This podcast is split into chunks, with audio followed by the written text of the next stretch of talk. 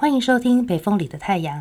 线上购购物巨头 Amazon 陆续在社区与卖场开设实体店面。在疫情的时候，Amazon Four Star、Amazon Fresh、Four Star 指的是将评价高于四星的热门商品置于实体店面，让顾客可以看得到、也摸得到原本只能在线上看照片的商品。有意思的是，Four Star 的门市人员相当利落。我向店员询问一项商品，他回问我：“您打算做什么用途呢？”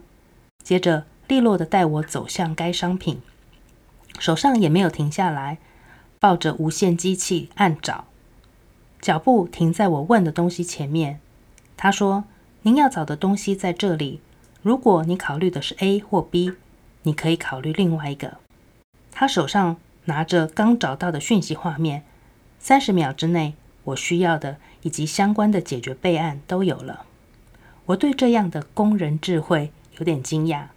后来发现，他对每一个上前询问的顾客都是如此，厘清询问的原因，了解为什么对方要用这样子的东西，提供协助，并且提供解决方案。我再说一次，他询问找商品的原因，提供协助。并且提供相关的解决方案，因为这样的门市服务并不是在贩售商品，而是透过人力问精准的问题，了解客户的需求，提供解决方案。毫不意外，前几天拿到一份 Amazon 的人资文件，其中有一项关于门市业务人员的职务需求，明确地写着要能够搬起四十五磅重的物品。能够提问好的问题，能够洞悉客户真正的需要，并且提供协助。你有没有这样的经验？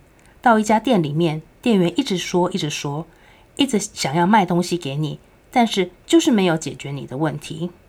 他在讲的东西跟你关心的事情一点关系也没有。接着你就觉得乏了，然后赶快借故离开。你发现了吗？如果你一直滔滔不绝地讲着自己想要说的，想要用这样子的方式说服别人，他们一点也不会想要听你说的。从这里我们观察到，问对问题就可以找得到答案。Amazon 可以卖到世界第一，不是没有原因的。同时，我也好奇，这样高质量的员工。在什么地方可以找得到，或是训练得来？